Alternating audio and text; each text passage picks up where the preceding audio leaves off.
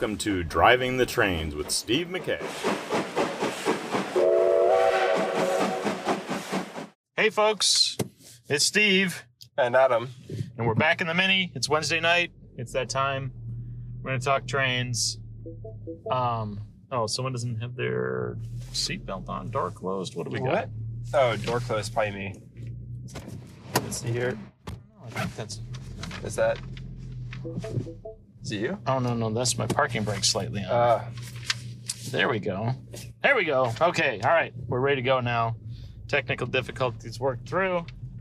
And let's see. First, I had an email question from Dave Barry, the creator of 18GB, about my 1862 podcast and the strategy. You want to read that, Adam? Yeah, the question from Dave is, one tactic you didn't mention was to get capital into an existing company by starting a new company and merging the two before either have operated. This can let the surviving company run its existing trains, possibly bumping it up higher in the operating order, and then you buy a new train with a capital injection. Have you tried this and does it work for you, Steve? Yeah, well, and so we were just discussing this because, you know, how much planning we do for this podcast. And we don't think this is a legal play. Like, the token for the new company doesn't go down on the map until it operates. And so because there's a requirement that both companies see each other in order to merge, that means you cannot merge until both companies are on the map, which...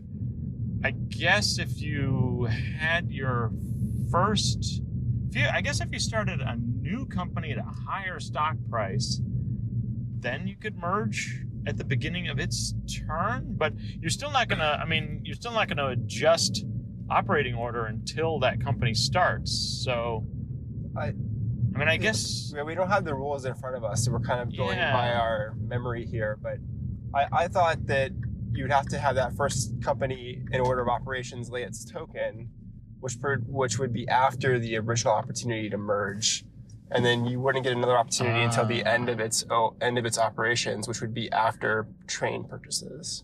Yeah, well, and also, if you merge it, if you have to merge it that way, then you would not have the second company's trains run, which might be really bad. So anyway, I guess we need to go back and read the rules. And maybe we'll answer Dave's question the next time. Yes. But it was nice to get a question from Dave and hear from him.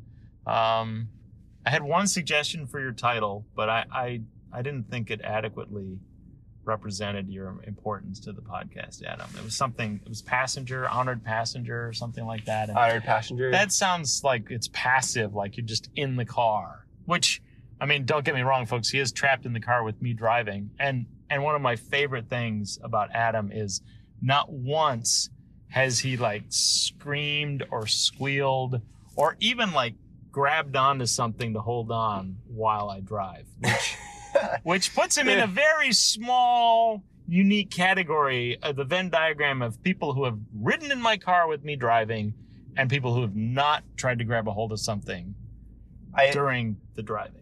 I think there's definitely times where I think maybe I should have grabbed something. Well, hindsight, but he hasn't done it yet, so that's a good thing. Okay, we're back to the top. We're back to the topic.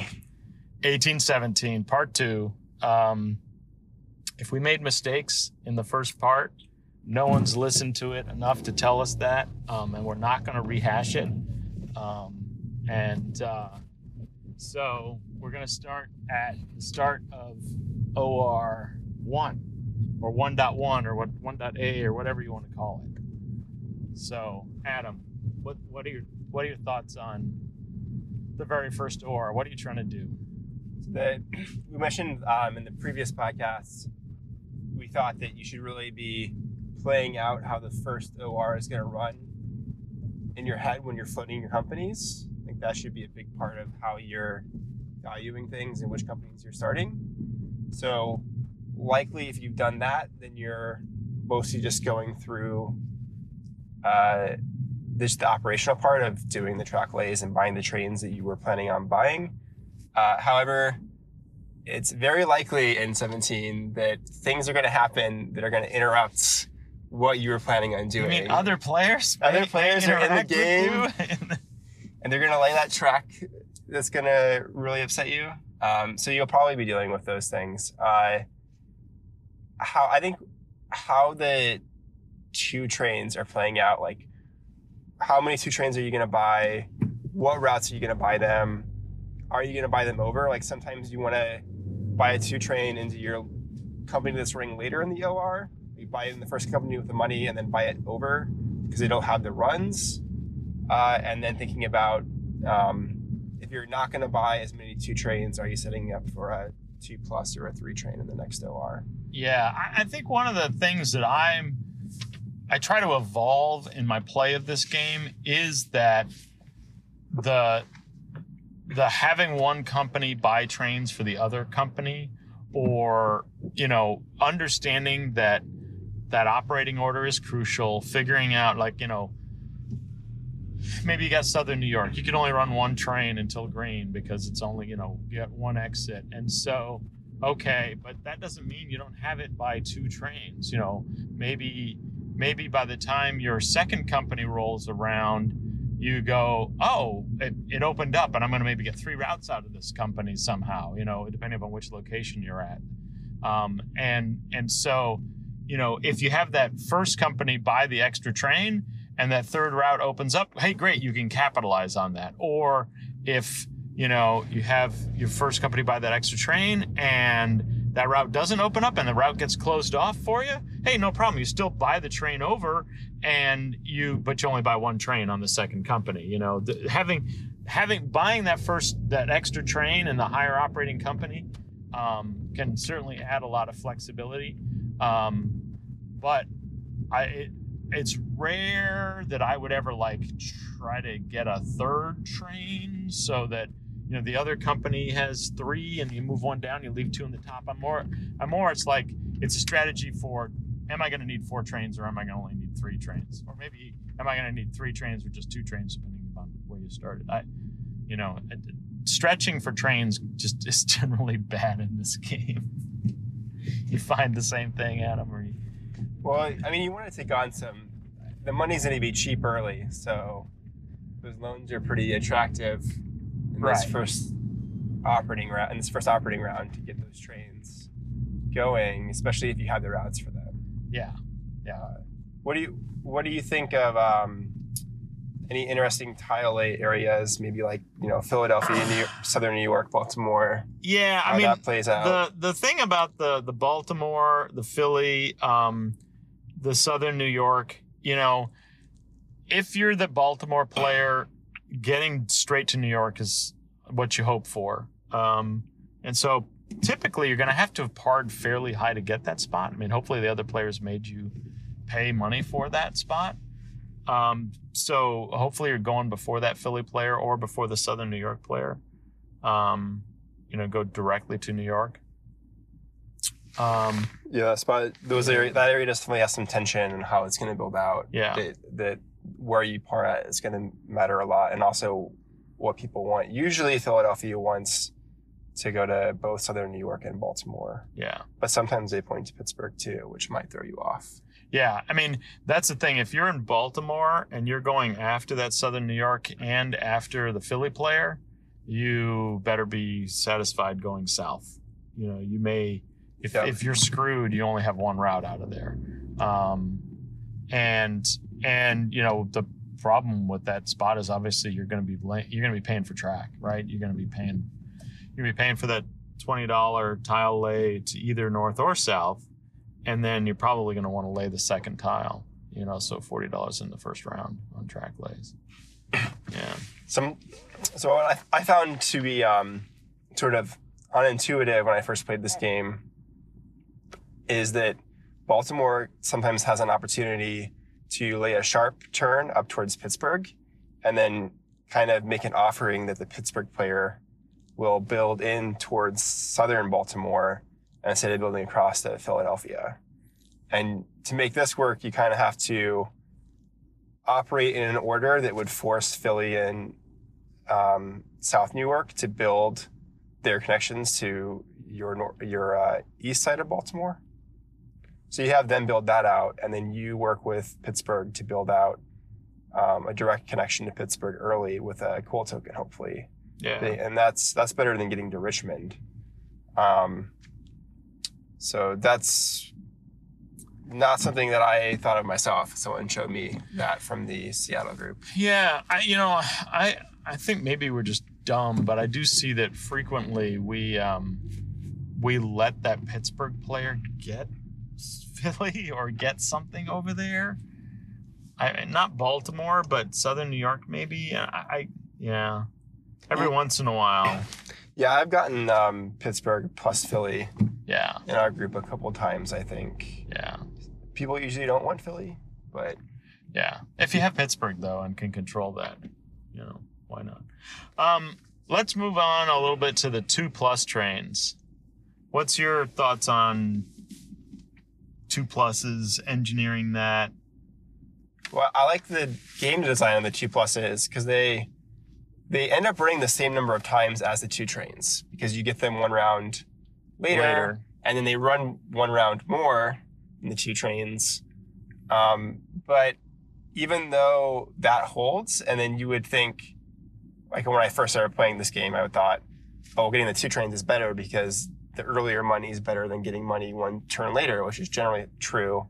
However, we'll get into talking about like rusting out the 2 trains by rushing the 4s. The 2+ is a lot more valuable than the 2s come a couple hours later when the 2s are going to blow up. So I like to get at least one of them when I can. I think there's only 4. There's 4. Yeah, there's 4. So they usually go pretty fast. It doesn't usually take much to get them. It usually means if I have a company that has a good single train run, like Southern New York, I just have it buy and run a single train, and then I buy it a 2+, and usually the game, by the third operating round, the game has moved far enough forward that that place can outrun 2 trains and run the 2+. Yeah. Yeah, the 2+ in our group does tend to be purchased almost always by the first 60 to 70% of the companies that operate in the OR. Mm-hmm. So if you're a low-priced company, you shouldn't expect to get a 2+ in our group. And I think it's group dependent. It's like group thought dependent. Like if people don't value the 2+s, then maybe a company towards the end of the operating order can get one, which is even more valuable because it's quite possible that like high operating 2s may actually run and the low operating 2s get killed. Mm-hmm. Most of the time, the 4s are purchased by a company that got started that OR at $200 and they're killing everybody's 2s, but not always. Yep. And so there's a chance that your 2+s are going to be much more valuable because and that low operating company, but it just doesn't happen very often. And so if you are definitely want a 2+, make sure you're one of the top 50% of the companies operating, because otherwise they may not be there when you want them to be there. Yeah, and then part of that groupthink, and I definitely play into that groupthink of the 2+ is going early. So if I'm running a company that needs another train in the lower half, I'm usually thinking about is there a way where I might be able to get it a 3 in OR 1.2? Like if I don't think I'm going to need a use of the cash in the next stock round, like maybe I'll see that I'm not going to get enough cash to start another company, and there's going to be no shares worth buying because I'm not growing up. Maybe it's worth doing like a full withhold and growing up and full withholding and taking out a bunch of loans to get a 3 train in OR 1.2. So if knowing that the 2+s are gone. Yeah. So just to clarify that strategy, because I don't think I've ever engineered buying a 3 train into a 2-share company that early. Yes. Yeah. I mean, because in order for you to do that, you're really foregoing buying a 2, right? And then withholding fully probably both times. Well, I think in this strategy, the way I would engineer it is Well, I probably should talk about the M&A round in between 1.2 and yeah, 1. Sure. Let's talk about the very first M&A round between 1.1 and 1.2. What are you typically doing there? I usually am considering growing up one company. In that very first, but I usually don't. Okay. I consider it. I don't think I normally do it. So one thing to consider is the three might not get bought. So then if you grow up, you might not get all that token. Yeah. But if you know you're going like very last, or if you're running like three companies all at the end together, maybe you can do what I'm talking about, and you can engineer a way to get the three train out, and then also engineer a way for a company that you're running after to lay a station in like Pittsburgh. Yeah, I think to me the early growth is all on can I token, and secondarily can I get a three train. And so if you're in a game where a higher operating company than one of yours grows, because it goes top down for growth, and in there, then you're like, oh, well, that guy's going to probably buy a three, and I might as well grow because I'll be able to lay the first token, right? And so if someone has grown in front of you, then it becomes a much more viable, I want to grow now. Growing to get the three, it's kind of like this double-edged sword, because it's like, well, okay, I'm going to grow, but I won't be able to buy my own share, because the only way I'm going to buy that three train is if I withhold and grow. And, you know, or I suppose if you grow, maybe you've got enough loan space where you can still buy that three train. But, you know, if you take that many loans, then you're probably not going to be fully paying. And so do you really want that many shares of the thing? I don't know. The early growth to me is less about the train and more about the token, I would say. Because I think getting that second token spot in Baltimore, Pittsburgh, or I think that's pretty, if you can pull it off. I think a lot of that, there's a kind of a meta game on who can get that. Yeah. And usually the person that took the token miner is trying to get that there. So you might be able to, I mean, if you're able to get Pittsburgh token by growing up and snipe it from the guy that paid a lot of money for the miner, you really hurt what he valued that at, in my opinion. I mean, maybe a Baltimore token is a good consolation prize, but certainly if I've made mistakes where that token sits on my charter for many rounds, because it's like, oh God, I missed the boat on Pittsburgh, I missed the boat on Baltimore. That was never in the running for Charleston. It was, you know, it's like, yeah. So buying the third share. Do you usually buy the third share when you grow up?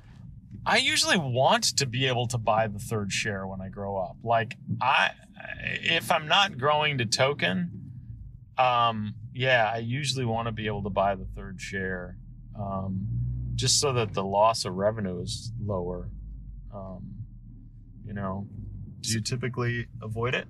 I don't know if I've paid attention. I've tried to avoid it now, but I try to do that by growing up a company that is like, I don't necessarily want to grow up my best company, because I think that people will then want to buy the shares of it. And if you have kind of a mediocre company and then you grow up, if people buy the shares of it, there's things you can do to hurt them buying into your company, like liquidating it or doing a friendly purchase, that kind of thing. And you don't get hurt by that as much if you don't have the three shares. If you only have two shares, in a sense, if three people buy your shares and you only have two of them, you're kind of hurting the table more by doing something crazy with that company. But if it's your company that's in Pittsburgh or something, then I want to buy that share. Yeah. But then I also want to keep that company as a two-share company normally for as long as possible. That's usually what I think about the third share.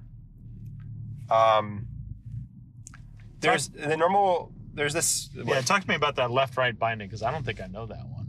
Okay, so left-right binding is this kind of concept from different board games where you're sitting in relation to certain people on the table can matter a lot. So, like being to the left of certain players might be an advantage. And in 1817, that advantage is so say Steve normally runs good companies, which is true. And he's really good at laying track and building out great routes. So if I'm sitting to the left of Steve in 1817, and he's generally gonna grow up and merge companies that will probably end up being a good company, then I always have the priority on buying one of those shares. And if I know that Steve's not gonna throw these into the trash very often, I'm getting a pretty big boon by always having the first priority on buying that share. And then maybe you're sitting left to the other person sitting left to someone that it's really risky to buy that third share. They're not getting much benefit at all. So there's a rule called the Totem Rule. I think this was pitched by the Seattle group. Yeah, Talbot likes to play with this rule. And this, you basically use some tokens to represent the game, each player, kind of next to the game board, and it keeps track of who has priority for buying a share in the M&A rounds when it comes available. When someone buys a share that's not the president, they go to the bottom of the stack, and it kind of bubbles up. Yeah. And so if you pass, you maintain high priority on the next merger. If you buy a share, you go to the bottom, and you're going to have last priority on the next merger. It doesn't matter who's sitting next to you and whatnot. So yeah, it adds a little bit of overhead, but yeah, I do think it helps limit that problem. Yeah. Especially if you're playing with the same people over and over again, and you know who is more likely to run a good company than float a bunch of companies and merge them and throw them away and that kind of stuff. Yeah, if people are arguing over who gets to sit next to who at the beginning of a game, this is probably something you should adopt in your group. All right. All right, let's move along a little bit. Talk to me about, okay, let's pretend we're getting a little bit beyond the very first ORs. Talk to me about your thoughts on mergers. When you merge, is it highly situational? Do you always, I mean, what are your thoughts on merging? I don't like to merge in this game unless I'm trying to limit the number of train liability I have. Although I think I like to, at least with my starting companies, let them run and grow up longer to kind of get more capital that way, and get more stations that I control. Because if you merge them together, you're not gaining stations to help control the map for you. So I would rather float new companies and then merge those floated companies into my original company, or merge them into my original companies, but do that when it's a 5-share to 5-share merge and not a 2-share merge. Yeah, the 2-share merge is just like suicide. The stock price just shoots to the top. Yeah, that's a good, let's talk about that. Yeah, so 2-share merge, you're gonna add the prices together and then you're gonna still have 2 shares. And so your two $80 companies are now at $160, and everybody's like, oh, thank you for the short target. I mean, yeah. I just, anybody who does a 2-share merge is just asking to get your ass handed to you with the shorts. Even if the company's healthy, it's just that the company's overpriced. Usually no company at any stage except the end stage of the game is worth that much money. I mean, until you have a permanent train in the company, it's just not worth $200 a share. The 2-share merge, I memean, maybe if you're merging two $40 or $45 companies or whatever, and you're at $90, okay, then you're not a short target. But if you're in the middle of the game and you're at $150, that's typically just screaming, short me, right? Yeah, if you're running that 3-company position, you're part low, like Steve just mentioned, I think then there'd be kind of some good cases where you want to merge them together, because then you're only having 2 companies to worry about when you're needing to buy in the 4 trains when that's come around. It can be tempting though. The other thing you can do is an early acquisition. Yeah. How often do you do that? Yeah. So so the first time I ever played, maybe not the first time, maybe the second or third time I played 17. I did this thing which I've never been able to do as successfully as I did it in that game, and I think the reason is because either we screwed up a rule on when you can start two share companies, or we let the middle game last too long, which probably the latter. Is you start a new company and you basically, the first OR, you know, it start a new company at $200 a share, it's got $400 in it, and the first OR, it, you know, it buys a train or does something, and then one of your other companies buys the train out from it, and the second OR, it has zero cash and falls into liquidation. And it's like, okay, I've just, you know, successfully transferred $400 into my other company, and now this thing has got a token on the map, and I will then buy it because it's in liquidation. And if you have a great token, maybe the other players will buy it from you for significant money, and you end up with like, oh, okay, let's see, I bought $400 worth of company, I bought a train with that, and I moved all the money over in train into the other company, and now someone just paid me $150 for a token. And so I was able to buy my train with a $150 discount, you know, because that token was so valuable to somebody else. So I typically, if I have two share companies that I like my tokens and I like where I'm at, you know, hope maybe you got a third company that's a five share company that can afford to win a bidding war with loans and things like that. That's the only challenge with, like, you know, having one of your companies fall into liquidation and then buying it over is you do open yourself up to someone going, I can bid higher than you and I want that. And then all of a sudden you're like, okay, well, the company's got no trains, it's only got tokens. I mean, you want to do that, right? If you're going to let one fall into the tank, you're going to make sure it's totally as worthless as it can be, which is just tokens on the map. Maybe a couple of loans, you know. Yeah, be careful to not leave that train in there, because then they might really bid you up high and take it away from you. And now you lost the nice train and the tokens. Yeah. So you do have to be careful. I mean, one time we were playing with JJ, and he wasn't watching. And he put himself into acquisition, and he didn't realize that I could buy his company for more money than he could bid. And it wasn't a lot of money. You know, it was like he didn't have much loan space. The company had a couple loans, so the max he could bid was like $100 or something. And I could easily bid like $300 if I wanted to, but, you know, I bid $110, and I got his great company. And he was disappointed with that, you know? And so you do have to be careful of those strategies where you put up for friendly sale. You gotta look around, see who can buy it, see how much it helps them. You know, especially if the place has got great tokens. But I mean, I've played a game where, or maybe it was that game, but I ended up at the end of the game with 8 tokens in one company, and I had never merged. I had just bought these fire sales and bought tokens all over the place. And it's easier to do if you get a game where someone goes bankrupt and you can pick up some cheaper tokens. I don't think anybody went bankrupt in that game. I was just buying my own. Yeah. Okay. Just buying up my own companies and just, you know, I think it was a game like I said, the middle ran kind of long, and we were able to start two share companies and, you know, and just pump money back in. So a lot of times going out of OR 1.2, the M&A round after 1.2, usually you're far enough away from the fours.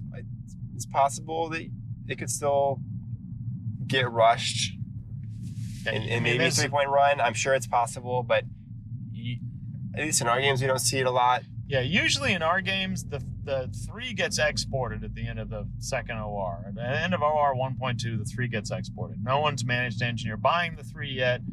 And so what you're then looking at is, especially if you're the first operating company or the second operating company, can I grow to get that token in Pittsburgh or Baltimore, right? That's typically what I see happen, right? Yeah.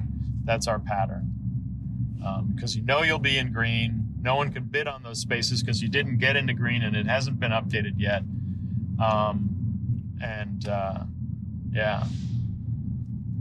Yeah, so I think that we covered M&A. We can go back to that strategy four. If you are going to try to get the 3 or 1.2, I think it's gonna look something like you've bought and over, so you have two trains running in a late running company to hopefully go after the two buses have been bought. You grew up to a 5-share company, and you bought your extra token. Maybe you bought in the 3rd share or not. And then in the next round, you're going to do a full withhold and possibly take on up 3 more loans, up to 5 loans. So that way you get enough money to buy that 3 train. It's going to give you less money in the 2nd stock round to buy stuff. If you're going to do this strategy, you don't want to necessarily have money because you don't care about buying other shares and you're not trying to float another company because you have the 3 train now. Yeah. Or if you are going to buy other shares, you want just enough money to buy that 3rd share of your company with the 2 2s and the 3, because that'll be a great company share to have. But since you have 5 loans, you also maybe want the 3 shares on there paying in to take care of the loan interest. Yeah, I think the worst thing to have happened is you take all those loans, you're at $70 or $80 share price, and everybody buys your shares, and it's not enough to pay off your loans, and you're now having to do full withholds rather than half pays or something because, you don't have enough money to pay for all your loans. Yeah. I think in that situation, you might be looking at, if you just have 2 shares, it's going to hurt less to then just keep doing full withholds, pay off your loans, kind of keep your stock price low. The table doesn't get any money. And then eventually you move that 3 train over to one of your companies that you own 100% of. Yeah. And then you let the other people that have those shares now have shares in this really crappy company with 2 trains that is going to be sold down and shorted or liquidated or acquired or something. And they only ever get the money they put into the company out of it. So you kind of have dead money, you have dead money, they have dead money, but your money's not really dead because you're still taking the assets out and putting them somewhere else that you control. Yeah. And can control the payouts. I try if it's spun out that much, I really don't think you should just be paying the table. Right. But maybe you do. Maybe there's reasons to do it. Going into the 2nd stock round, what do you normally try to do? How much cash do you try to have? Yeah, I mean, I think I don't do this well, but I think that my sort of 2nd stock round, I'm not usually have much cash. I usually try to be, even though the loans are cheap at the beginning of the game, I try to be loan very light by the next stock round. After the 2nd OR set, I try to be down to 1 or 2 loans. Okay, yeah. I mean, I've just tried. That's what I've seen. Yeah, I'm very conservative on the loans. It seems like every time I get too many loans, I get in this situation where the company's no longer earning enough money to pay its interest. Kill me now. I don't see how this is ever going to end well, And so I've usually half paid and paid off a loan on at least one company.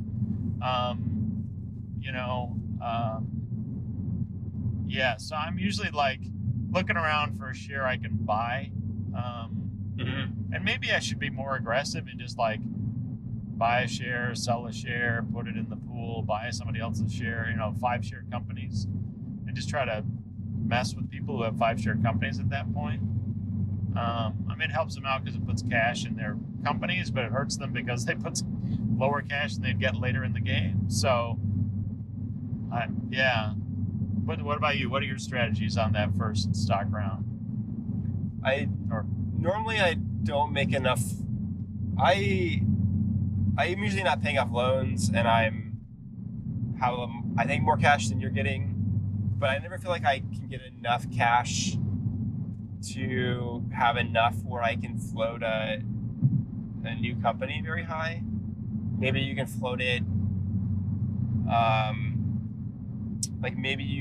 lower and float a new company, and then buy a 3 train with some loans. I think I've done that a few times. So I'm trying to plan out my cash so I know what I'm gonna buy. Like, I want enough cash to then grow my companies and buy the shares, or I don't want any cash and I just kind of want to like withhold and get trains going so I can pay out a bunch in the next set, then float companies and open the second stock round. I think I view it kind of as a problem if I'm at like, you know, I can buy a single share of someone else's company that may or may not pay, and then I'm just gonna sit on like $100. I really don't like being in that situation. Yeah, I mean, I think one of the things I've stopped doing that I probably should try again is, you know, you do start a company that's just can't buy a 3 train, it doesn't have enough money, but it funnels that money into one of your other companies, right? It buys over a 2 train, helping that other company buy a 3 train. You know, maybe takes a loan, buys the 2 train, you know, you start it at 120 or something like that, takes a loan, buys a 2 train over, and, you know, then fully withholds and try to pay off the loan, you know, you know, and just something to throw away. But usually, and then, you know, goes into liquidation, and then maybe someone loves the token and buys it away from you. Or if people don't love the token, you get it back for cheap into one of your other companies. Maybe that's, I think I've gone away from that strategy, but I don't know when we talk about this. Oh, crazy lady will jaywalk in here. Yeah, right when it's in green. And we've made it all the way into Oakland. So we're a little more on time. This is 37 minutes. Oh, yeah. So yeah, we're not, there was an accident on the bridge, so, but we are in Oakland, which is why we have crazy people walking across the street.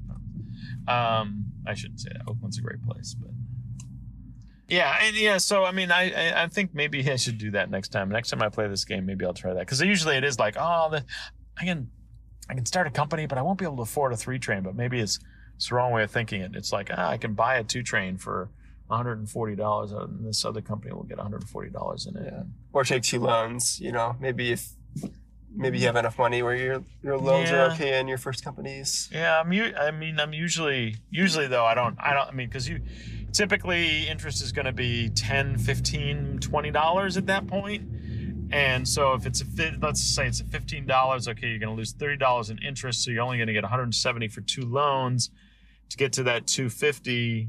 You know, it means I guess you only have to start a company at $80. Yeah, maybe. Typically, I don't know. It's going to be in some ass end of the universe that isn't going to allow it.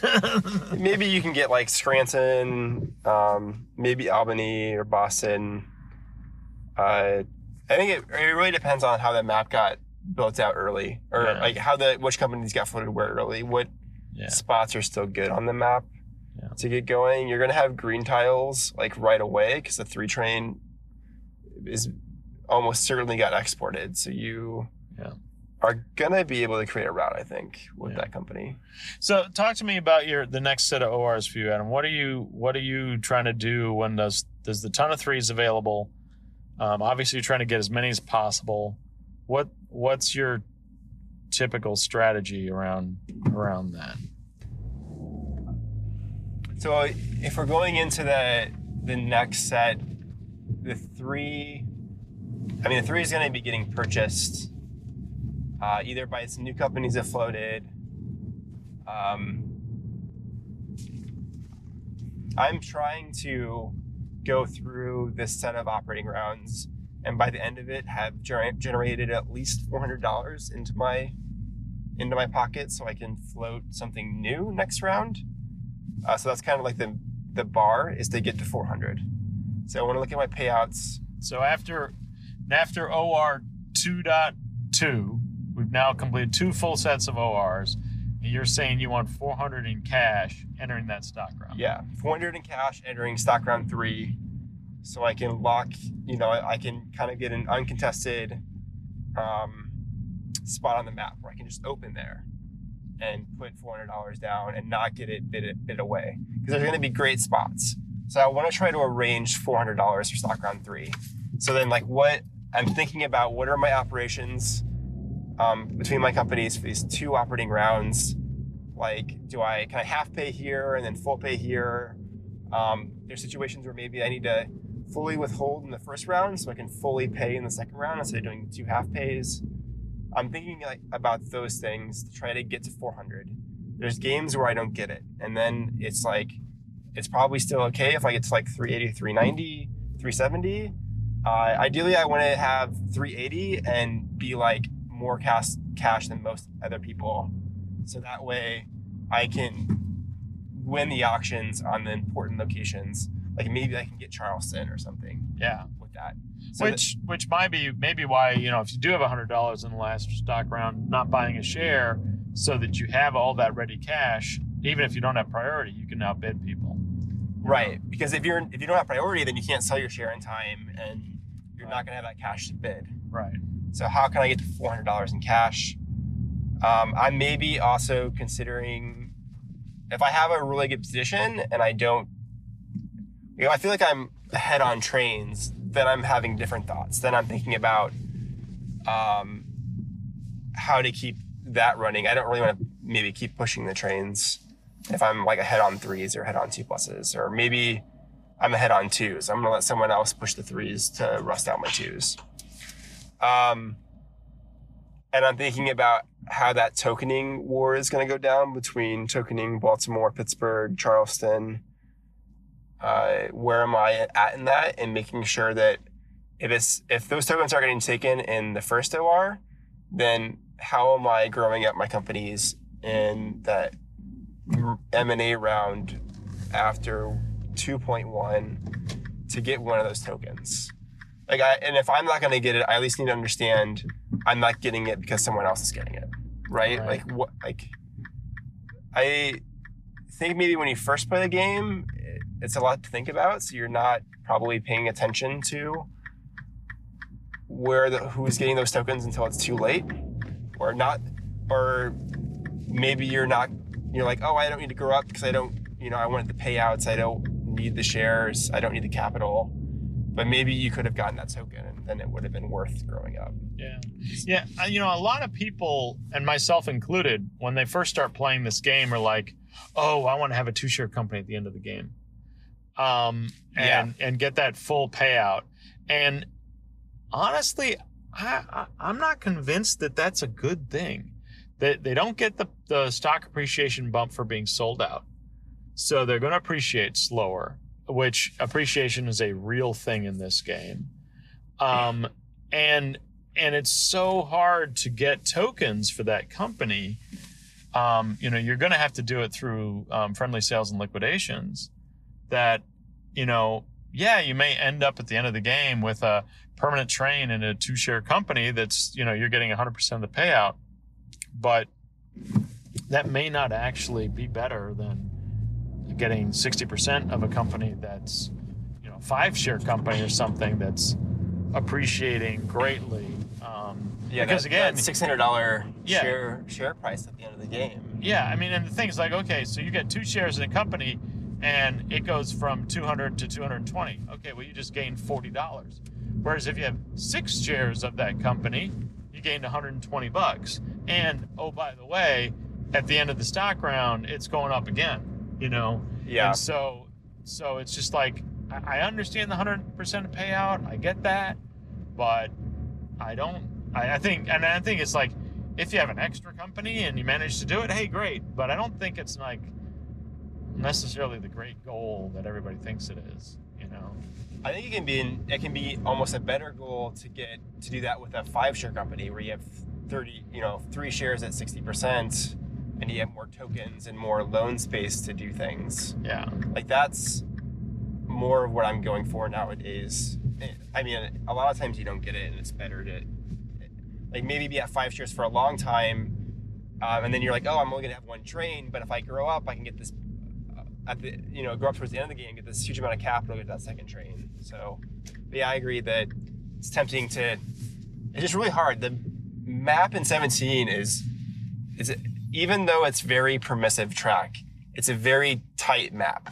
You get tokened out really fast. You think that your token's fine, and then boom, someone opens company there. And so any good station is almost always fully tokened, and you want to get those tokens. Yeah. You want to get the important tokens, more than your fair share. Yeah. That should definitely be part of what you're trying to do. And you should not. And if you're keeping a company at 2 shares, you're going to let someone else maybe gobble up those tokens. Yeah. Or to get tokens into it, you're starting companies you're throwing into liquidation and having that company buy it. Yeah. Or, you know, to try to increase its token count.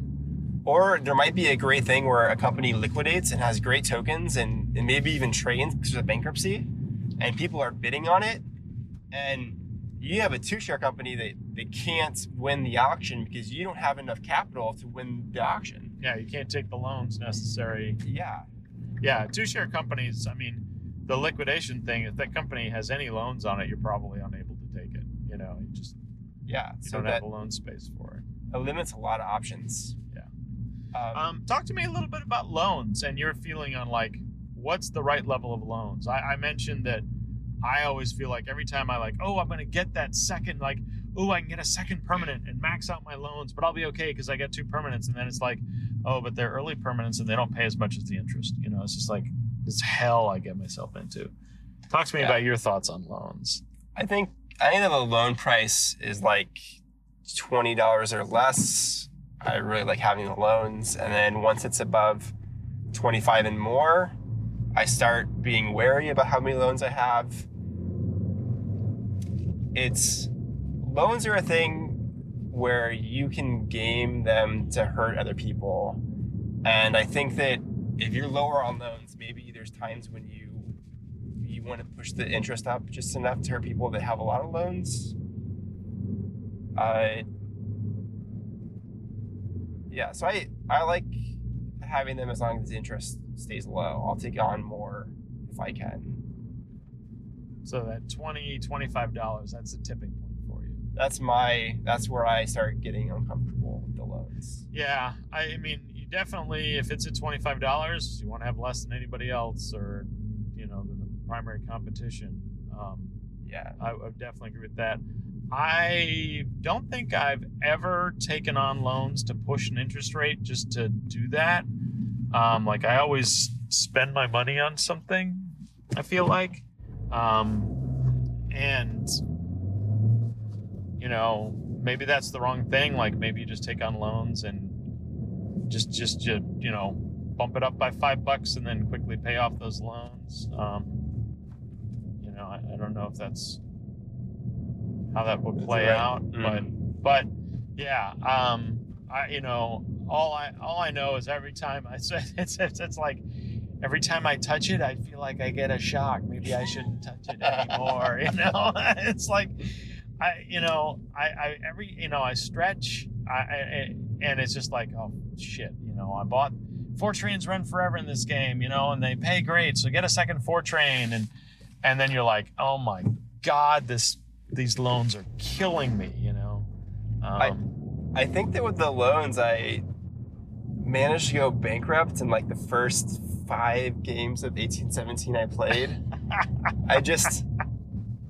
It's the loans, and then it's we didn't get into it, but the 3 train. A lot of times in 17, the 3 trains are not as good as the 4 trains, and people that play with me know that I like to buy 3 trains. Two 3 trains. So I like to load Adam up. Always is going to try to buy 2 3 trains in any game. Doesn't matter. Yeah. Extra three. So I get 2 3 trains on a company. I'd be rocking along, and then someone would push out those 6s and just blow me up, and I'd have a bunch of loans, and I would die. And I had to redo my mindset on 17 to avoid that. So it took me quite a few games to get over, and I was definitely blowing up because of loans and taking on too many. But I think this is definitely a game where if you take on zero loans, you're just not going to make enough money. Oh, yeah. Yeah. You have to take on some. Yeah. Yeah. I agree with that. I think where, you know, where my play differs from a lot of, and again, I'm not a great player at this game. I generally half pay more frequently than other people do. You know, we enter that second stock round, you know, after the second set of ORs. I guess that's technically the third stock round. And I typically have $100 less than everybody else. And I also have 2 less loans than everybody else. So, you know, I count the loans as money you're going to have due. And, okay, they may have $400. And they have $200 outstanding in loans that I don't have, and I only have $300. So maybe I'm $100 ahead, but you know, I'm undervaluing what I can do with $100 now versus the $200 debt later. Mm-hmm. You know, I mean, yes, I frequently get last choice in where I start my company in that, second OR set, you know, and, so your third OR set. Yeah. So then you're going to get something like, you know, Detroit or some, you know, maybe Richmond or Indianapolis or something like that, Toledo, something like that. It's usually bad. Or instead of Scranton or Albany or something like that. Yeah. All right. So talk to me about, let's get in the middle game a little bit. Talk to me about how, pushing four trains. What's your strategy around getting the fours to come out in this game? Killing those twos. Usually there's multiple people trying to do this. So get a lot of help. This is one of those 18xx moments where you need to be looking around the table and be like, you know, are you running the most twos? Like if you're running the most twos, then you don't want to be the one to do it. You want to, I mean, you're probably going to need to get capital to save yourself if the table is going to blow up your twos, but you don't want to be the catalyst that kicks off the whole process. Would you forego buying a three so that, you know, they last longer? I mean, versus getting the payouts that you might have gotten with the three? Probably, I think it's probably a bad idea to have 0 threes. Maybe you have a single three, or maybe you have a couple 2 pluses and a bunch of twos. And then you can, if you have a couple 2 pluses, you can skip the three maybe and try to run out your twos. But yeah, I think you only want to do that if you have a lot more twos than everyone else. If you don't have that many twos, you want to be buying threes. Yeah. To have more trains. Yeah, like maybe if you had 3 twos and 2 2 pluses, maybe you don't buy the three. Like try to get those twos to run as long as possible. You're probably gonna have more than everybody else if you have 5. So the 4 coming out in 17 is like the first train, the big train rush, the first like wall that you can really get hit hard by. And I think in our games, we see it happen in stock round 3. Everyone now has a bunch of money and they're floating new companies and they're looking for short targets. And they want to rush out any remaining 3s and get a 4 going before anyone runs and the 2s blow up. And that happens, I think, most games I've been in 17 is at least by OR 3.1, the 4 trains coming out. Yeah, you can, I mean, you definitely can tell if it's going to happen in that stock round. Like you can sit there and you're like, okay, how much money do we have around the table? Maybe a couple of shorts get taken somewhere. And it's like, oh, yep, this is exactly where the 4 is going to get bought. And it's always before all the existing companies run, right? Everybody's parring at $400 or even, you know, it's a $200, you know, stock price or north of 150. No company has moved up from its initial starting capital and everything's going to blow up. And yeah, you know, depending on the money, you might be able, if you have the, like the highest running company, you might be able to get your 2s to run one last time by buying over and maybe delaying the 4 a little bit. Like you have to look for that. Like maybe your 2s can run, but everyone else's 2s don't run. That's a great position to be in.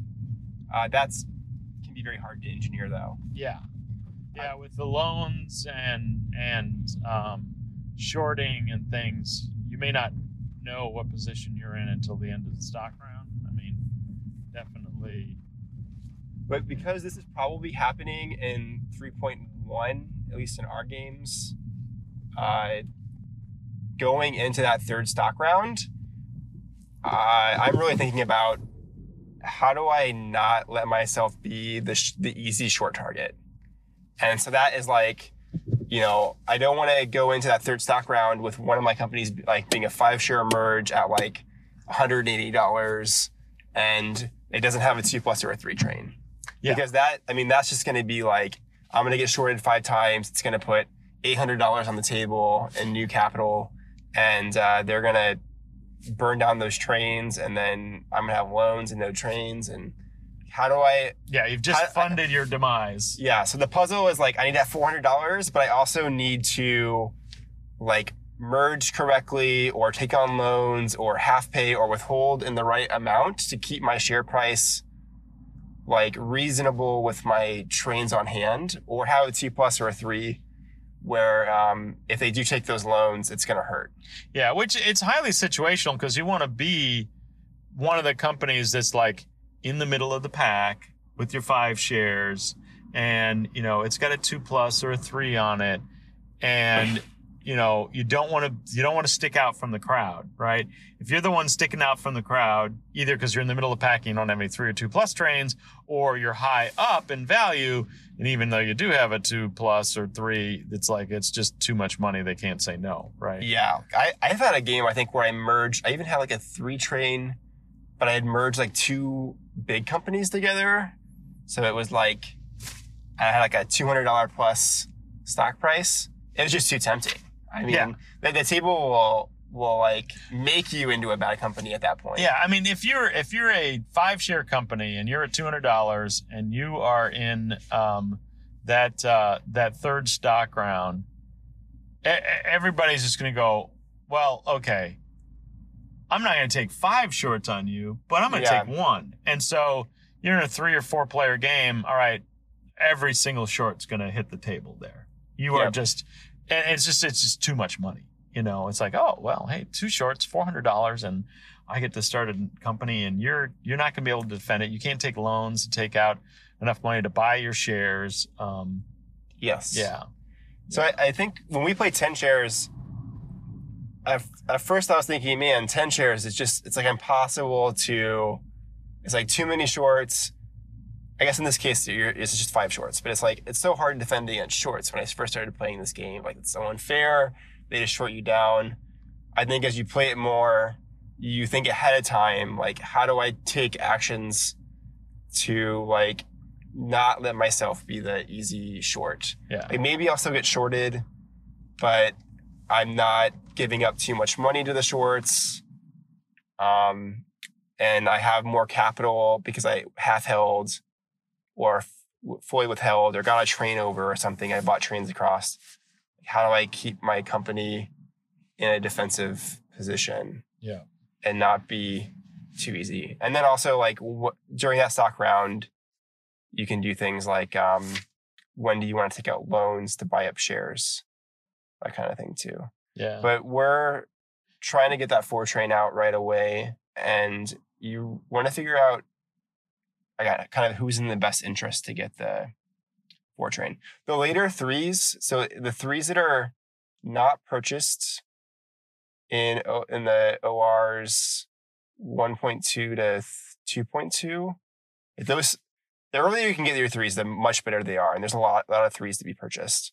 If you're buying the 3s in the same round that the first 4 is getting purchased, you're buying a really bad 3. Yeah. It's really bad.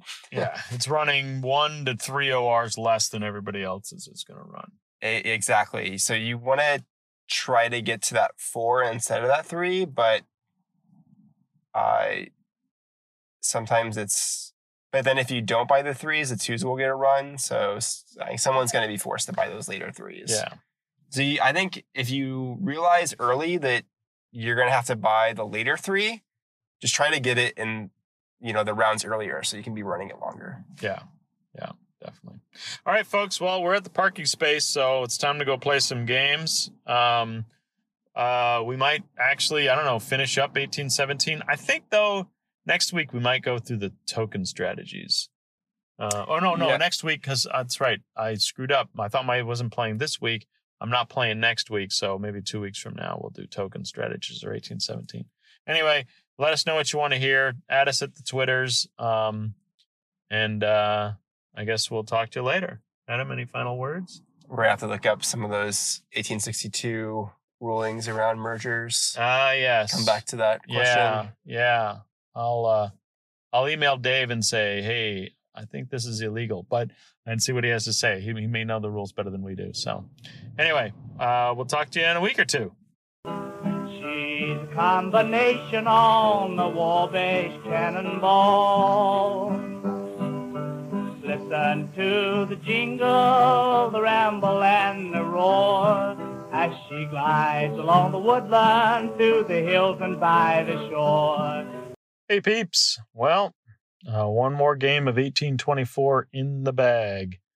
Interesting, odd game tonight. I've been experimenting with different various openings in 24 to see, like, you know, what happens. And tonight I was second in the draft, which meant I was number 3 in priority order. And I had Jacob to the left of me, so he got first draft, 4th in priority order, then Pete, and then JJ. I was like, I'm going to try a low company start. I'm going to try to get as many in the mountains as possible. I'm not going to get any of the major components. Maybe I'll get one major component, and I gotta have one company, so I'll take my favorite little yellow company. And so I drafted the yellow first. That gave Pete the opportunity to draft the number 1 orange company, as I recall. Jacob drafted the number 1 brown. Then JJ goes, and he's also doing a weird strategy. He takes the green company and a mountain company. And at that point I was like, oh shit. He's one up on me on the mountain companies. He's going to get more than I'm going to get. And so I had to all of a sudden rethink. But then it comes back around and there's still the number 1 purple. So now Pete has the number 1 brown and the number 1 purple. And so I was like, well, shit, I need to get a mountain company. So I got a mountain company. Jacob then went with the number 2 brown, and then Jonathan goes again with another mountain company. Pete's like, well, hell, I'm going to take the number 2 purple and make that work with the number 1 purple.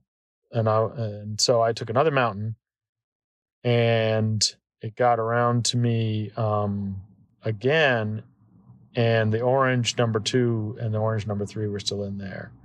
And I was faced with either passing with sitting on $220 or something like that, or choosing one of the mountain companies. I was just like, no, I'm not taking 2 mountain companies. That's never turns out well. And so I took the orange company. And so I ended up with like 2 mountains, the yellow, which I parted 100, and the orange number 2, and like $100 left or something. I think that's the math on that. Maybe $80 left. I don't know. Anyway, so I was sitting on a lot of cash. But then we get into the track lays, and Pete, normally that number 1 orange lays a double dit that one leg is straight between it and the orange 2. Like you connect those 2. But he didn't. He laid, I think, a crossbow, and he pointed towards the number 2 purple. Like he's going to connect those 2 companies. And this proceeded to just like create this little bit of chaos south of Vienna. And just had ripples throughout the entire game. In the early part of the game, Pete is just crushing us. I mean, he is out earning huge money, just absolutely crushing us. And then we finally, you know, we get to the point where we've had, okay, so first OR set, not all twos are purchased. And so we don't export a three. We export, I think, the last two, which means the next OR set's only one set of ORs as well. And so the twos ran like an extra time because of that. And Jacob admits he doesn't quite have a handle on when and where to buy trains. And so there's a couple times when he had opportunities to like speed up the trains and he didn't. And it just let Pete run for a lot of money. Now, to be fair, Jacob was running for a lot of money. But I think he was like acquiescing control. And in this game, that's not a good thing. Just Pete had the momentum on the trains most of the night. And so in the middle part of the game, we got to this pivotal stock round. I think it was the after the third set of ORs. It was kind of this pivotal stock round. And I could see that in the next set that the Brown Company would form if some of the minor companies would start. And not minors, but the publicly traded non-Staatsbonds. And so I risked it, and I said, I'm going to let the other players do that because I don't think this is a good time to do it. There's too many trains to buy. We just don't have enough capital to fare well to get from this train position to the permanents. Like, we are going to have to buy out of pocket at some point in time if you start right now. So I bought an orange share before that company formed. And that also forced Pete's hand because now I had one component. He had the presidency component and one other. So he had three shares, but now I had two. And so if he lets me get to three, well, you know, it's not going to split well. So, but Jacob decides, okay, it's time to start his blue company. And so he bought a blue share. And then we get over to JJ. And I was expecting JJ to start the red company. Now, the track was horrible for the red company because of that track lay out of the orange number one. And it was just like, oh, my God, that red is just going to be horrible. And so Jonathan starts the red company, and he had three of the mountain companies and $400 in his pocket, and he started it at $60. And Pete and I are looking at each other going, what in the heck is going on? He was able to buy like six shares. I bought a share of it because I had $60 left over after buying all my orange. I bought three orange. Had fourth with the flip over. Pete had the other 60%. And so because he bought that, started that red, and the blue was starting, I could reliably say, okay, we're definitely getting into the four. So I continued by the orange. But it was just like, gosh, Jonathan, you're going to have only $600. You're leaving $400 on the table. And, you know, it's like, you're definitely going to have to buy out of pocket a train at some point. That company's just a huge liability. And afterwards, you know, I talked to him about that, and he's like, well, I was just trying to get a lot of cheap shares, you know. I don't think that, well, based on how Jonathan did tonight, that's just not a strategy for this game of buying, paring low. That way you can buy lots of shares. That did not work out well for Jonathan. And so anyway, I was able to delay starting the yellow. Now, I knew I was going to lose out on the tokens. I wasn't going to get the tokens where I wanted them to be, although I did actually end up getting fairly good tokens. But that's one of the nice things about the yellow company is it doesn't have to get the greatest tokens. It's already got a connection into Vienna. Yeah, blue is probably also going to get into connection with Vienna, but it's going to be blue's second token lay that gets the connection, where yellow gets that connection to Vienna. So not a great time to start a company at that point in time. And so because I bought those Orange shares and Orange converted, and it paid a hell of a lot of money, you know, Pete did not all of a sudden escape. And so the interesting thing about it was, like, in the middle of the game, we get to the next set of ORs and Pete's got like $380 or something, but, you know, he can see that the purple company is going to form in the next set. And I've got about the same amount of money as him. And yeah, he's got components, but I could sell my orange and buy purple and, you know, take the company away from him theoretically. So he had to buy purple again early. I think about one or two. So coming out of those middle stock rounds, he was down many shares on me because I had these $100 shares that I was buying, and he was buying $120 shares that weren't paying one OR.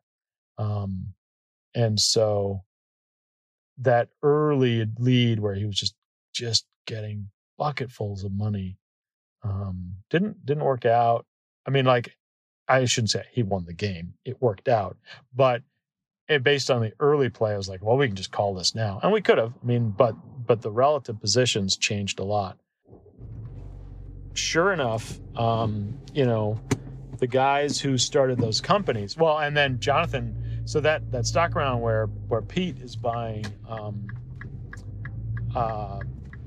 the purple shares, Jonathan is decided to start the black company. Pete had laid a bunch of track towards the black to make it halfway decent looking. It still looked like it was, you know, maybe still going to be miserable.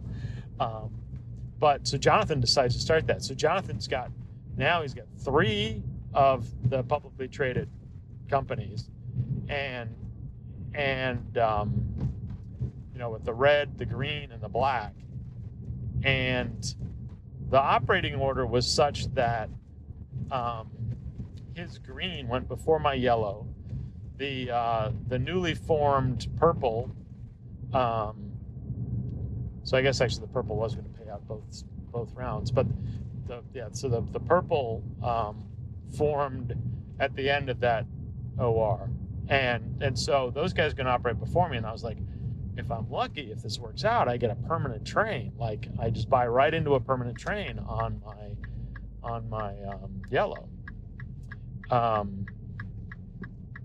and that's what ended up happening. I bought right into a 4G, and so it worked out pretty damn well for me. And sure as hell, both Jonathan, JJ, and Jacob, they both had to pay out of pocket. And actually, Jacob totally missed timing on the trains. He refused to buy a five. He was like, I hate buying fives. They're just not worth anything. I refuse to buy them. And so both his companies, the trains were killed on. I bought a 4G, which killed all the 2Gs. He had an opportunity to upgrade it to a 3G, which he didn't take. Yeah, so, you know, I killed his, when I bought my permanent 4G, that killed his 2G, and he was running after me. An 8 got bought by Pete, and that meant that when his brown company formed, didn't have any trains. So Jacob went backwards on both his companies that stock round, or that operating round, didn't get any payouts, and then had to buy a train out of pocket. So, but JJ's position was even worse. JJ ended up fourth because he had to buy a train out of pocket, only for a little bit. But that black company, you know, it was probably four ORs before it was paying more than $15. You know, 7 the first OR, 11 the second OR. I mean, just dismal payouts. The green company, dismal payouts. And so my thinking has evolved a little bit on those the coal companies. I still like yellow the best. because of its token position and its access to both Vienna and Prague, or whatever it is we're fighting over in this game. And so it's still the best. The black and the green companies are okay-ish if you have a partner in the purple companies. If you've got the purple one and the black, okay, that's an okay combo. If you've got the purple two and the green, that's an okay combo. Or if you go with the green and the red, and you buy a two train, connect the green up, and then buy a G train, and then they're okay in the beginning part of the game. And I still hate the blue company. Maybe I shouldn't hate on it quite as much because it doesn't need the help that the black and the green have on it. But the yellow is still, because of the early placement of tokens and things like that, the best. Now, but the thing about all those companies is, without extraordinary effort of getting two permanent trains in them, which usually takes the help of a major, which then it's kind of like, well, shouldn't you have your two permanent trains in your major, your stat spot? But they're all going to earn the same at the end of the game. Like, it does not matter at the end of the game what the heck company of those you own. They're all going to earn in the mid-20s. Like, I mean, sure, there's going to be a $5 or $8 range, and I think that's what we had tonight at the end of the game. You know, like, the best companies were paying 28 or 29, and the worst were paying 23 or something like that. But $5 just does not make a hell of a lot of difference at the end of the game. So the real differentiator on those companies is the beginning of the game. You know, the ability to earn capital and put money into them at the beginning of the game. And so to me, there's a reason why the black and the green pay better into the company with their coal, is because they need it, you know, and they require the help to get into anywhere important. They're just too freaking far away. I think it would have been really interesting game to put Prague, not Vienna. The eastern of those two center cities, one hex further east. Like, what would that have done to the design of this game? Would it have balanced those companies out a little better and not made them suck as much? Or remove one of those mountains between the black and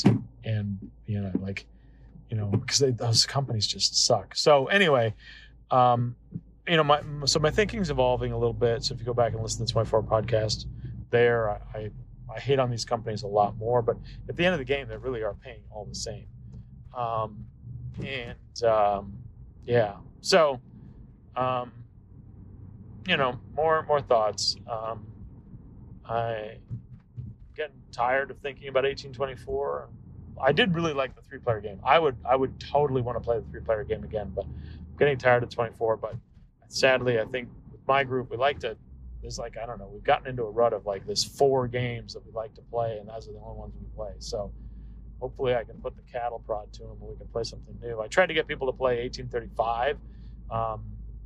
35 and its ilk are much unloved games in our group.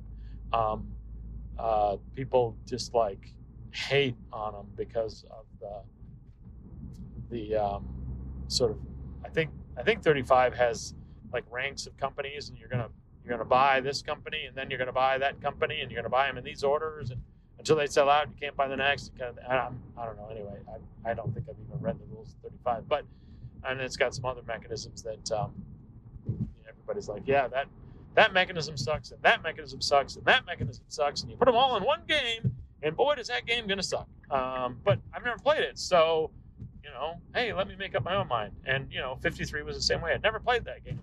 And now I played that game, and I'd only ever play it at six-player just to see if it's good. Could it be any good at six-player? Because it sure as hell wasn't any good at four. Anyway, it's freeway time, getting on the freeway. I hope you guys enjoyed another hour of rambling on 1817.